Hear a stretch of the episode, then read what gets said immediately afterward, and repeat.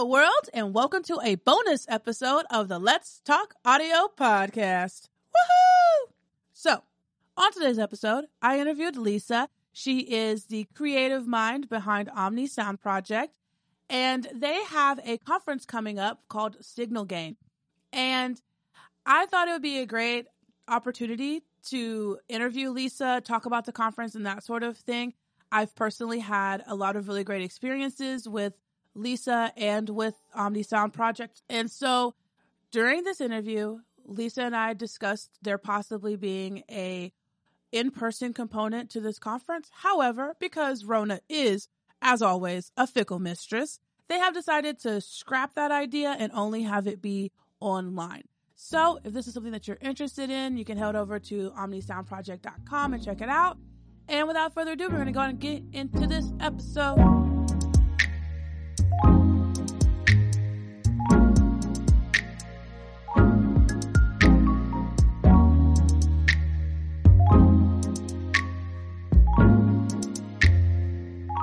Let's talk, Let's talk audio. Audio. Audio. Audio. Audio. Lisa, uh, so those who are unfamiliar with you and Omni, give them. Would you like to give them a little background on you and who you are and Omni Sound Project? Yeah. So my name's Lisa, and I'm a musician from Austin, Texas, and I had kind of gotten curious about audio engineering and just basically wanting to learn how to record myself, not not necessarily become like a professional engineer, but just know a little bit more about it. Um, and so I was looking, looking, looking for audio engineering classes. And, you know, YouTube is great, but there's something really nice about working with a teacher and getting that feedback and getting to ask questions and meeting other people. And I just couldn't find anything like it in Austin. So I started Omni Sound Project in January of twenty twenty, we had our first class in February of twenty twenty. And then in March of twenty twenty, we became a online community uh, for obvious reasons. And um, yeah, we've been going strong ever since. We have several classes and now we're working with sponsors, and the sponsors always like give awesome treats to our, our students and help us plan the classes. And it's just evolved into this really awesome like community of not just um, students, but also our teachers are awesome. And the sponsors, the people we work with are really great. So it's been a lot of fun. That's really cool. So I guess like what is like the primary goal of Omni then? Like is, I mean, because I mean, you're talking about having classes. I know that you have like, you know, uh, the Signal Gain conference that's going to be coming up in November. Yep. And then, you know, you have your Wednesday night chats and you're always doing these like different spotlights of people. So like what is the main, I guess, sort of driving force behind Omni and what it is that you're trying to accomplish? Yeah. I mean, right now the driving force is achieving gender parity, but we do also focus on all types of inclusion. We want to make sure that, you know, just basically that everyone feels welcome in the recording studio. I mentioned that as a musician, you know, I wanted to learn more about recording. And part of that was that I just felt like really intimidated when I went into a studio and no one was ever rude. Uh, and in fact, most of the The male identifying folks that I meet in audio are quite lovely, but it's still just a different atmosphere and not necessarily created with me in mind. And I just like the idea of having this community of people who are going, okay, what is, you know, what is this really supposed to feel like or look like? Like, um, I don't know if you saw Kia. Kia posted this picture today of herself and a client in the recording studio, and they both have these huge smiles on their face. And I'm like, you never see that. You know, you always see the real serious engineer and everybody trying to look really hardcore, and they look like really happy, like they're having a good time. And that's what I want. That's what I wanted. And so really the driving force is to just kind of create more space in the studio for everybody. It's really cool. You mentioned the studio, but Omni is not dedicated to just recording studios though. Like um, your classes and stuff vary, vary. from just um, working in recording studios. So what are yeah. the other types of classes that you have then? Yeah, well, we basically say anyone who is creating, recording, or editing sound or music. So we really kind of focus on, we do a little bit of like the signal, capturing a signal, but mostly everything's between the capturing of the signal and then the putting whatever it is out there in the world. So something in between. But we do occasionally have interesting kind of like one-offs that aren't focused on music um, production. Like last summer we had a the intro to film, on-set film recording, which was really awesome. And sometimes we'll have a podcasting class, you know, things that aren't necessarily about music, just to kind of, because even though I'm probably never going to produce my own podcast, it's still interesting to learn about how they're done and what, what's needed. And so, yeah, we just basically, I try really hard to think of things from a musician's perspective. That's kind of my target audience, is like people who aren't necessarily going to go on and like become audio engineers, but someone who wants to like record themselves or others, or just feel that confidence when they're going into a studio getting recorded or working with a mix engineer, or mastering engineer, knowing what to say. Our, our recent intensive was about like how to prepare your music for distribution. So yeah, you can slap it up on DistroKid, but there's a lot of stuff that you have to do before that happens that you need to like feel well-versed in and confident in making happen, getting things mixed and mastered and data added. And so it's, it's, it's really just kind of, kind of runs the gamut of what I think will be helpful to that, that demographic. Mm. So with, with that, then how do you balance, I guess, the types of classes not becoming repetitive and making sure that you're still actually adding value with these classes then? Yeah, that's a really good question. That's something that I'm kind of like discovering now that we're going into year three. I just yesterday like wrote the list of classes for twenty twenty-two and topics.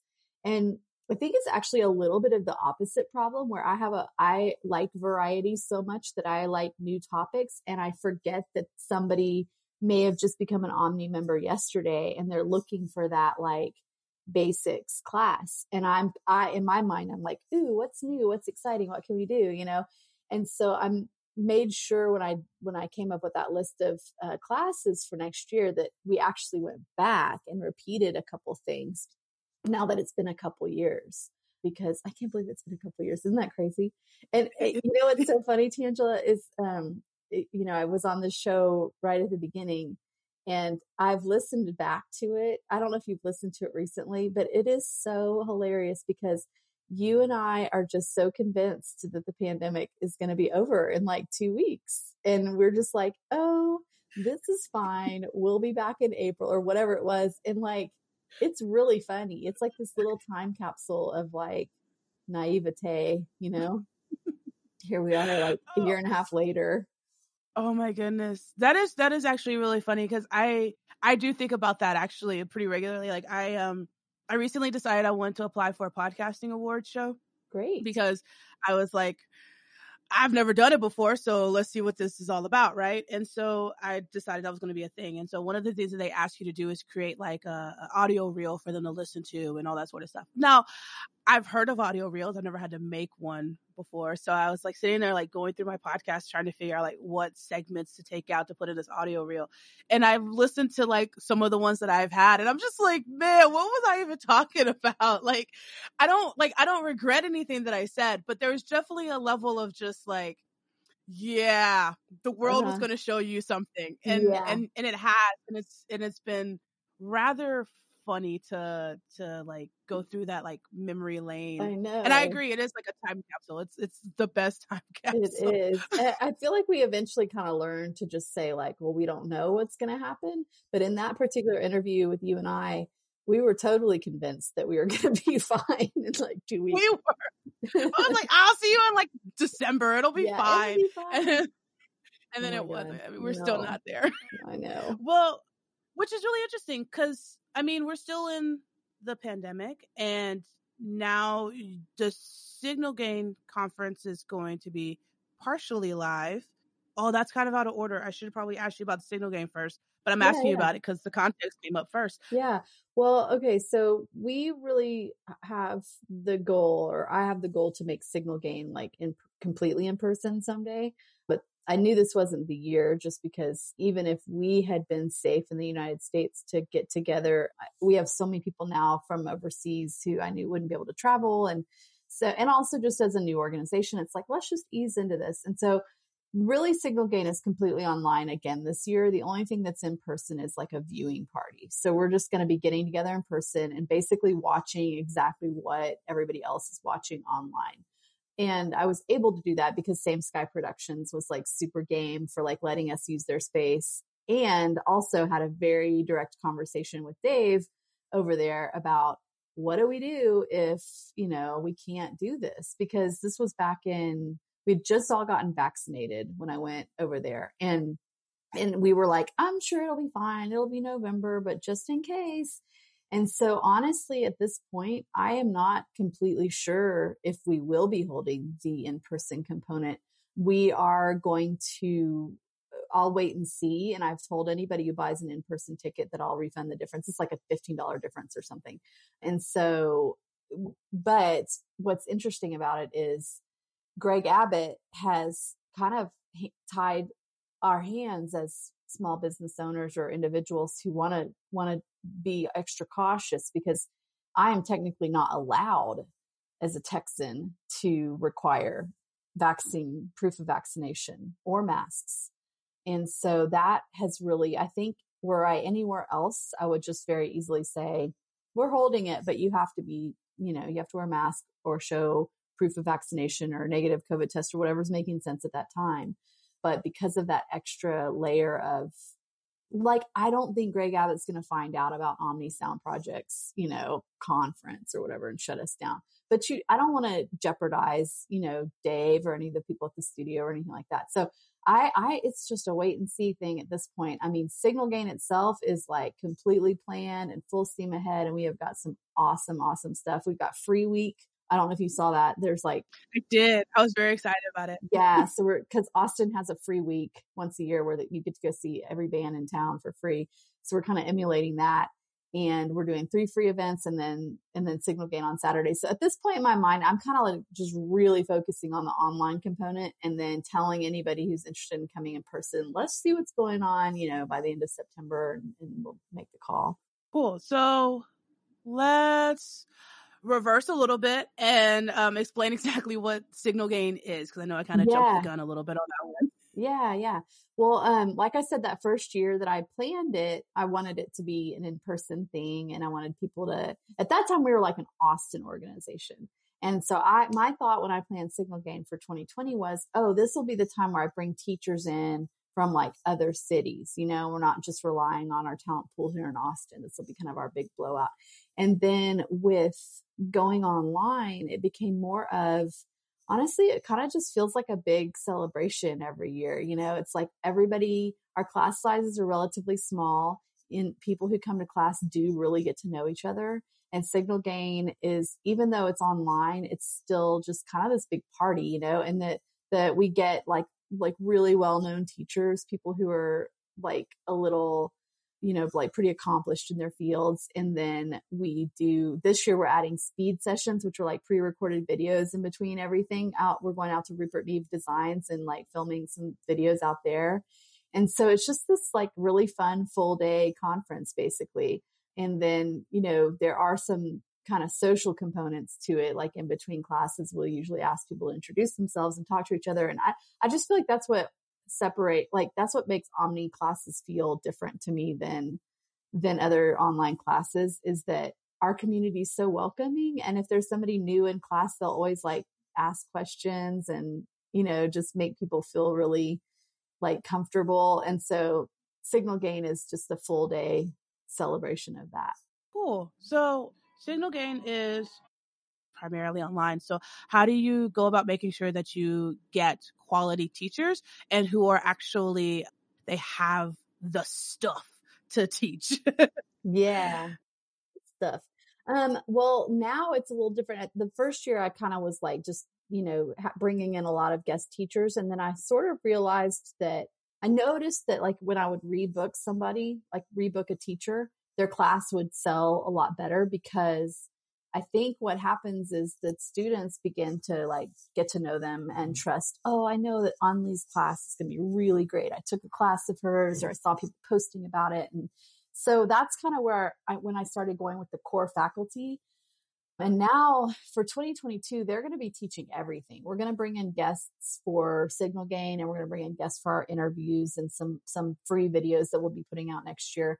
But really every year I kind of choose like five to six people that are interested, but also that just teach really well and that people really respond to well. And then they kind of rotate through the, the different things.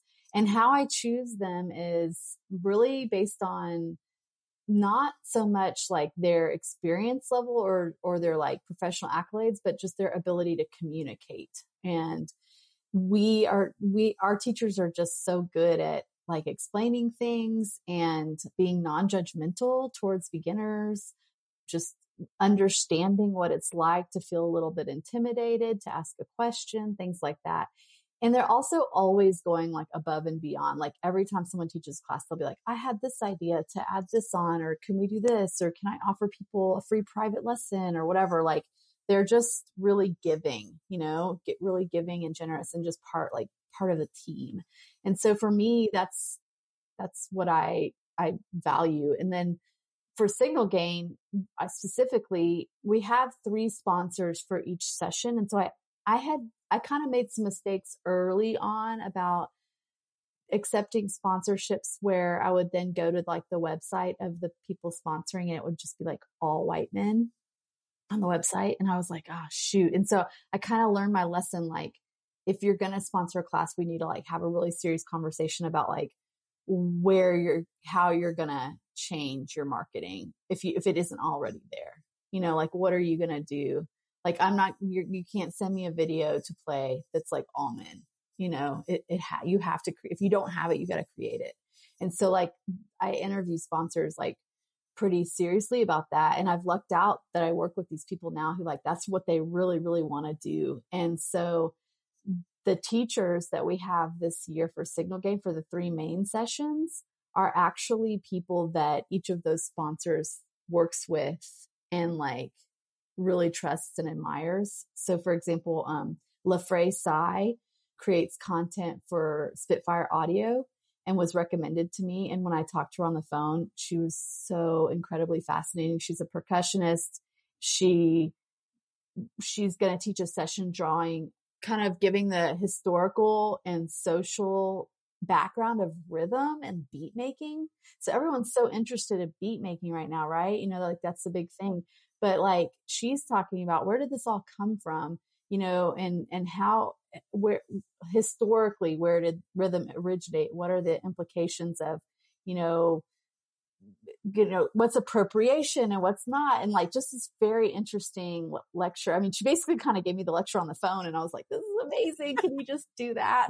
So she's developing a class just for us on that topic. And so we, we've just gotten really lucky that we collaborate with these, these awesome people who have recommendations of folks who sometimes, like one of the teachers has never even really taught a live class, but she does all these YouTube videos that are super amazing, you know? So, it, and it's also like, finally to answer your question, it's also just like a, a gut, a gut feeling too. Like when I talk to somebody on the phone and they, like you, you know, when we met and it was just like, we connected and, and, and, you know, just, you just, you embody that kind of energy that we want with Omni. So sometimes it's just a, I've, I've talked to a lot of people that I didn't ask to teach a class because they didn't have that, you know?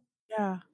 That's really cool. So I guess something that I've always, I guess, as someone who may be like looking into like trying to decide whether or not they want to join this community of people, what um, do you really feel like is like the thing that sets you apart from like other communities that are doing similar things? For example, like like people with Soundgirls or uh, even with WAM or, you know, like different sort of groups that are, um, I guess, focused on building a more inclusive world in audio and, and they're offering those sort of things. Like what makes Omni different than them? Yeah.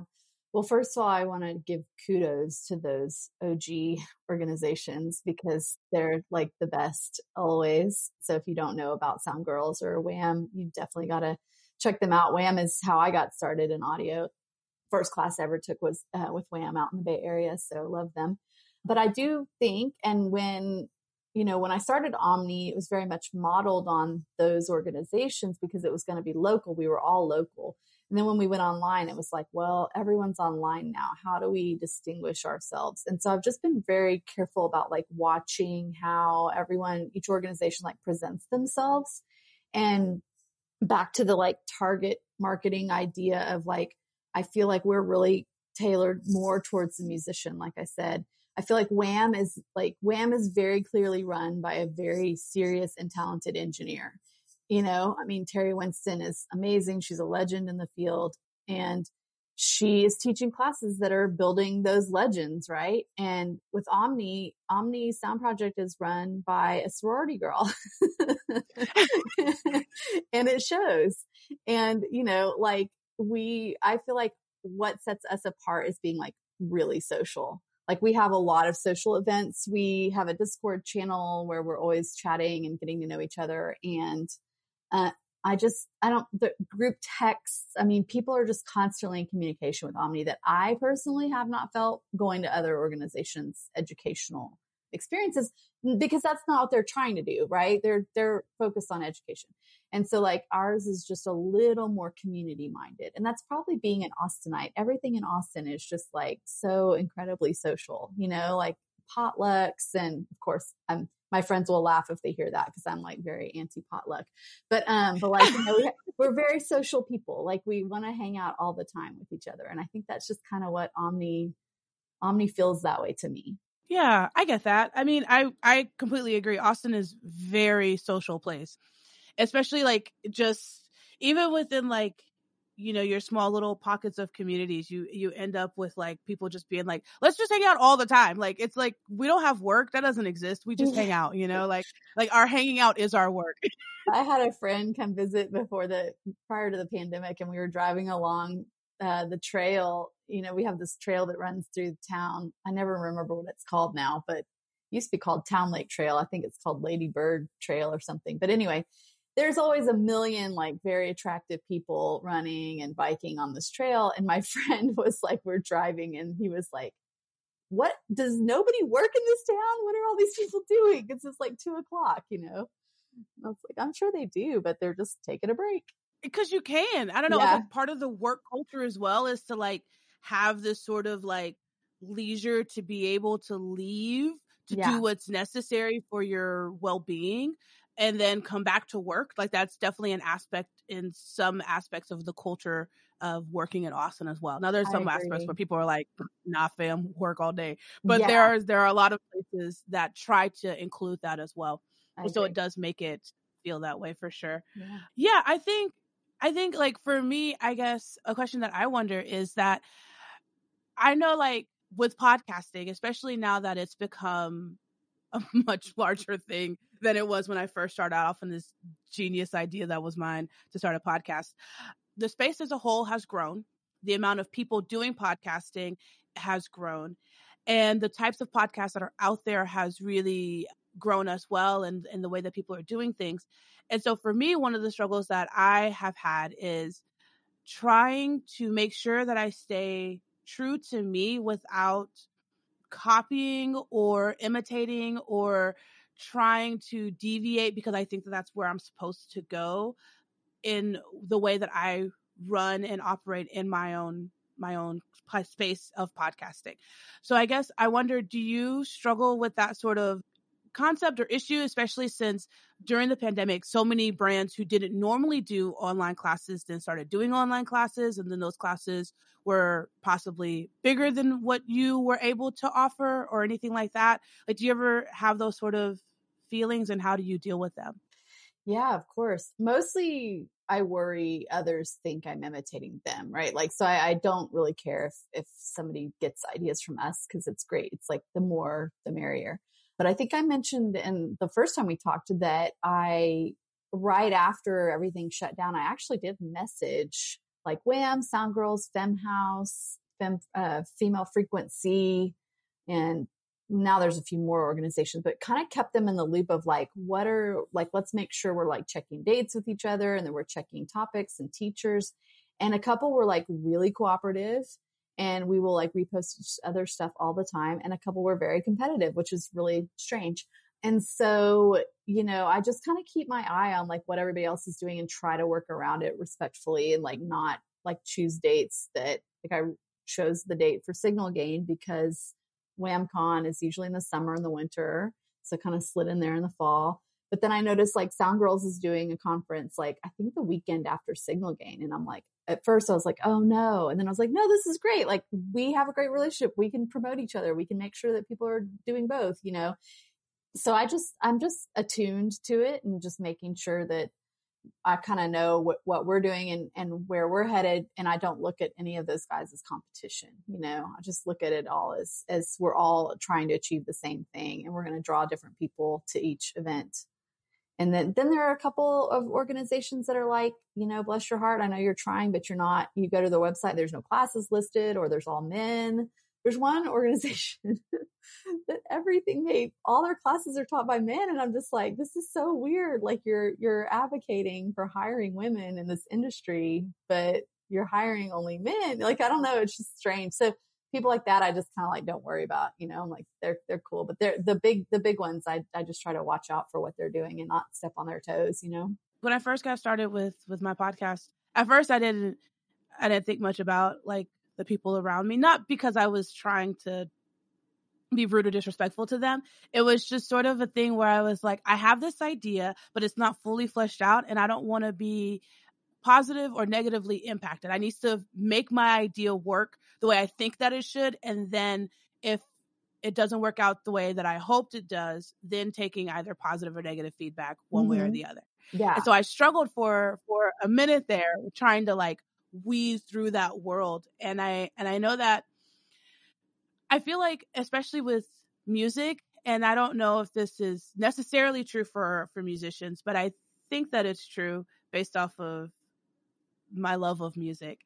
I, I feel like maybe there's like that sort of element as well for people to like, they want to make music and they want to be, you know, they're, they're in a specific genre, but like everybody in that genre has a specific sound, right? And then you're like, well, I don't want to necessarily sound like these people. I want to sound like myself. But if somebody listens to me, they might think that I sound like these people, right? That's why people get grouped together the way that they do.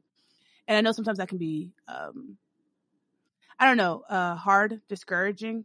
I don't know. But I do think that that it's okay if that happens. I don't know. I, I know that like I then took a lot of other podcasts that I was listening to and sort of took what they were doing or in terms of like the way that they asked questions, or mm-hmm. I took like small elements that I realized that could make me better and incorporated that. And that made me kind of flesh myself out better. Yeah. And I think that that maybe the same concept can be held for, you know, what you're doing or as musicians, if they're making music and, and trying to, to navigate that world as well, or navigate that feeling, because it's a specific mm-hmm. yeah. feeling. Yeah. Well, I mean, there's, there's just, there are just things that work, you know, for the human brain, right? It's like there, there are techniques of capturing attention, and it's, to some degree, those things change over time, but mostly not. And that's why, you know, a twelve minute, like, I'm I'm going to insult, I'm not going to name the genre because then I'm going to insult some listeners, but let's say, you know, a, a twelve minute song that is droning or doesn't have rhythm or whatever, those aren't like super popular songs, right? Like people love them. Some people love them, but that's not what captures most people's attention. And so like, as somebody who writes music and writes songs, like it's hard because you do have to think about those kind of like formulaic things that like, sh- when I first started writing music, I was like, no, I'm not going to do that because that's been done, you know? And it's like, well, it's, it's what, it's kind of just what human ears are drawn to, you know, like doing certain structures. There's room for creativity within that, but you just kind of learn the structure first and then kind of bend the rules within it. And so I think, yeah, and I, part of that's just experimenting. Like you're saying, when you started, like Omni definitely has been doing that. I feel like now we've kind of hit our stride. We have like the, the formula, But, but for a while, yeah, it was a lot of like just trying things and seeing what worked. Yeah. I also think that it helped that we did this in a pandemic. So it's way more easy to like, like blame some of this on, yeah, well, you know, global pandemic changed the way things happen. So we had to readjust, right? Versus it being like, uh, well, there's no reason for it other than just, we didn't know what we were doing. Yeah.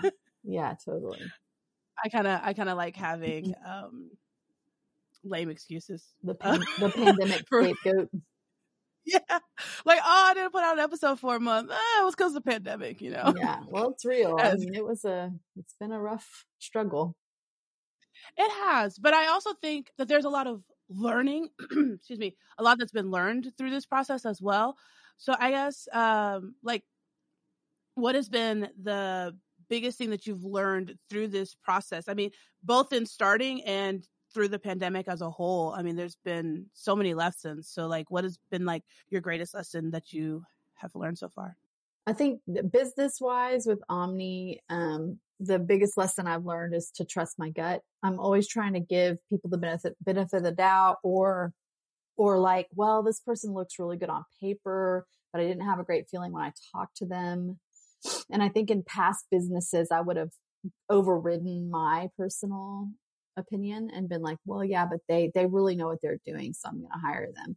And I've learned through this process to just like try, totally go with my gut. Like if I had a difficult conversation with someone, or they were hard to get a hold of, or they didn't answer emails or whatever, like that's just like, just that is part of what I need from people, is like, I need that level of communication, you know?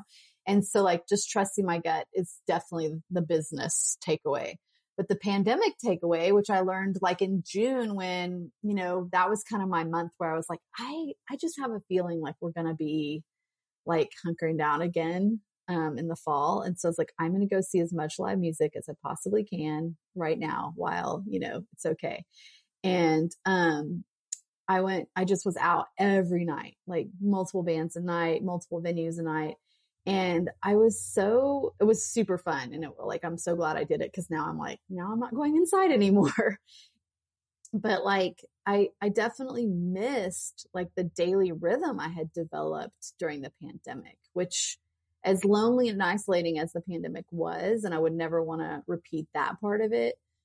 The fact that like we, I was, I was, I had the luxury of being at home. And I had a lot of time, obviously, because we're not commuting and we're not going out. We're not going out to dinner, and just had this really nice daily rhythm where I was, I had time to exercise. I had time to play instruments. I had time to journal or daydream or whatever, you know, and I had just, I just threw it out the window. Like the first opportunity, I was just like, I'm back. And I just noticed like by the end of June, I was like really depleted. I didn't, I didn't feel like calm. I felt back to these old feelings of like, you know, the Austin music scene is very supportive, but also competitive. And you can sometimes feel like an outsider. And I was having those feelings of like, oh, my music's not good enough, or I don't play enough shows. And it was like, this is just not, that whole year that I was at home, music was just like a love I had every day. You know, it had nothing to do with anybody else. It was just something that I did. And that I really, after June was over and I'd kind of gone crazy seeing all the shows, I was like, all right, you need to get that feeling back. Like no matter what happens, if we're on, you know, lockdown again or not, that's something that I want in my life. I want to have that like daily rhythm at home where I'm just exploring things for the sake of enjoyment, like my own enjoyment and health. Yeah. That's really cool. That's a, wow. Man, you think I was like over there, like inhaling I know. smoke from the fires, the way I sound. Um, you gotta, you gotta, you gotta tell people what that, because we talked about that before you recorded, so people are thinking I'm just over here in, inhaling smoke. Yeah, no, don't think that. That's not what happened. No, you are. She is in Montana, uh, and they are surrounded by the flames of the east, west. West, West Coast. Coast. I was like, wait, which coast? Yeah, we is the West Coast, and so. Because of that, there's a lot of smoke. I mean, yeah. We even got smoke in Texas. Like that was like a thing that happened, which was I, super I crazy. To, I went to Maine in July, and they were talking about they had gotten smoke all the way on the East Coast from from the West Coast. So they were it's out of control. Well, I mean, I guess is that any different than what happens every year with the Sahara Desert yeah, dust that we Sahara always see over here? Yeah, like we get that stuff way over here, and we're nowhere near the Sahara Desert, but somehow we're gonna start choking up our lungs with Sahara dust. That hey, blows like- my mind. I didn't know about that till last summer, and then my mom, I was freaking out about it. I was like, "Damn it, this year is just the worst." And like we, you know, we have all these locusts and dust plumes, and she's like, oh, the dust plume is here like three or four times a year. I was like, really? I had no idea. Yeah, I just like that word, I, I, dust plume. for that phrase. That is a nice, it is a nice set of words together. I'm not going to lie. I really do like it. I, especially as somebody who's been trying to name things recently, I, I've had to, I've decided to do new business endeavors. And so there's naming that comes along with that. And let me tell you, naming stuff is hard. I didn't realize yeah. how difficult naming something was until I had to do it. And that's one yeah. of the things that they like um, uh, when people recommend naming things, how does it roll off the tongue when you talk? Like uh-huh. when you say it, how does it sound? Dust plumes sound really cool. You know, uh, there's like mm-hmm. other words, combinations like, that just don't sound good, right? Like you, like you think that they sound good, but then other people say them, and you realize how not good it sounds. Yeah. Uh, Where was I?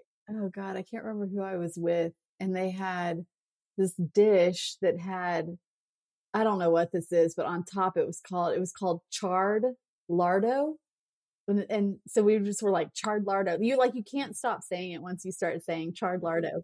Charlardo. It was some restaurant and they'd served this beautiful dish and it had this little thing on top that I guess was charred lardo.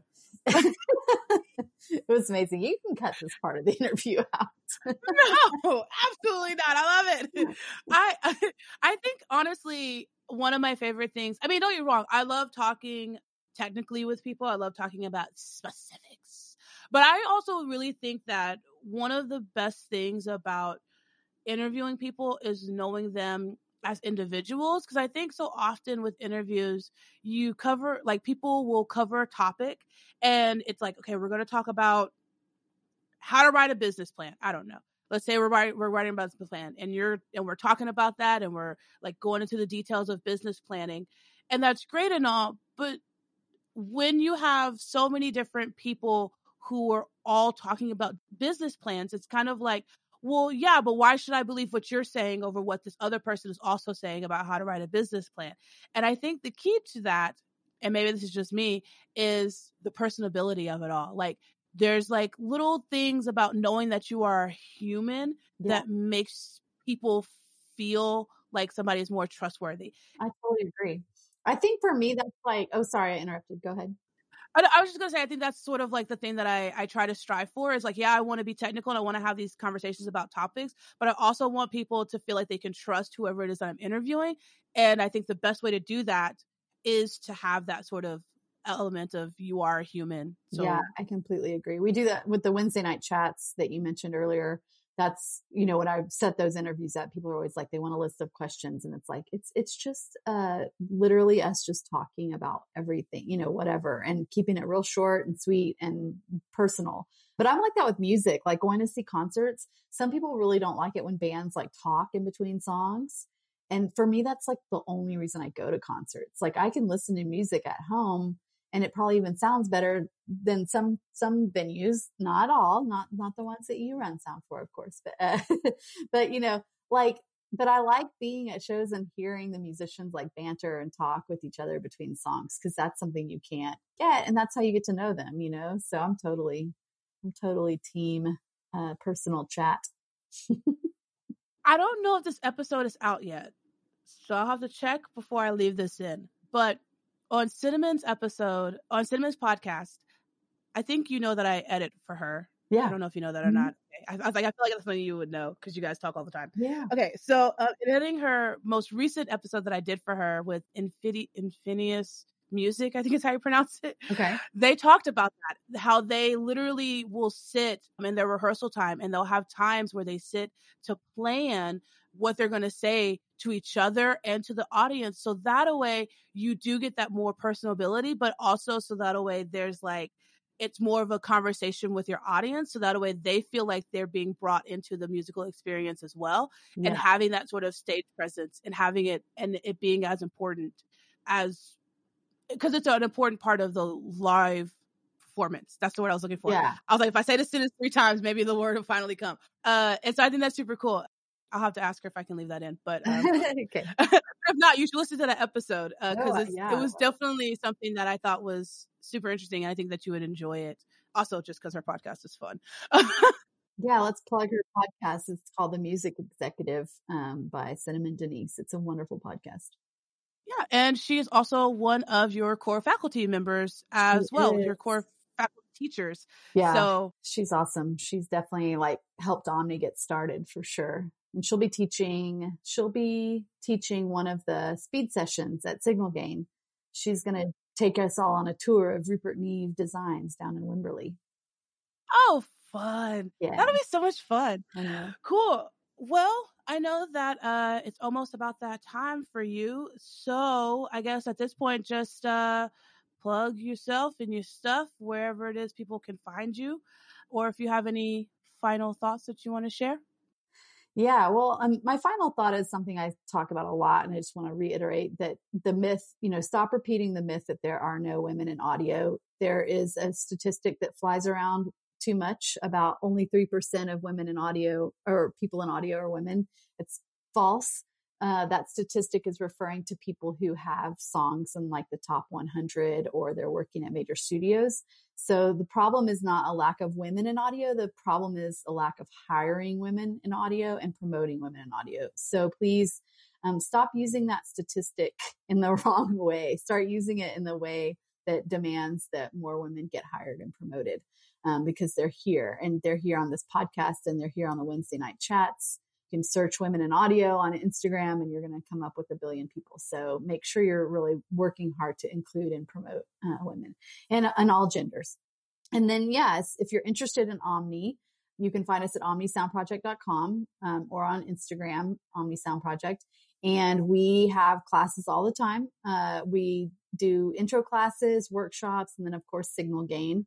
Um, but we also have a lot of free offerings. And so if you are a, someone who identifies as a marginalized gender, go ahead and become a member, because if you're a member, you can, it, it's free and you can, you have access to our Discord. We'll feature you on Member Monday.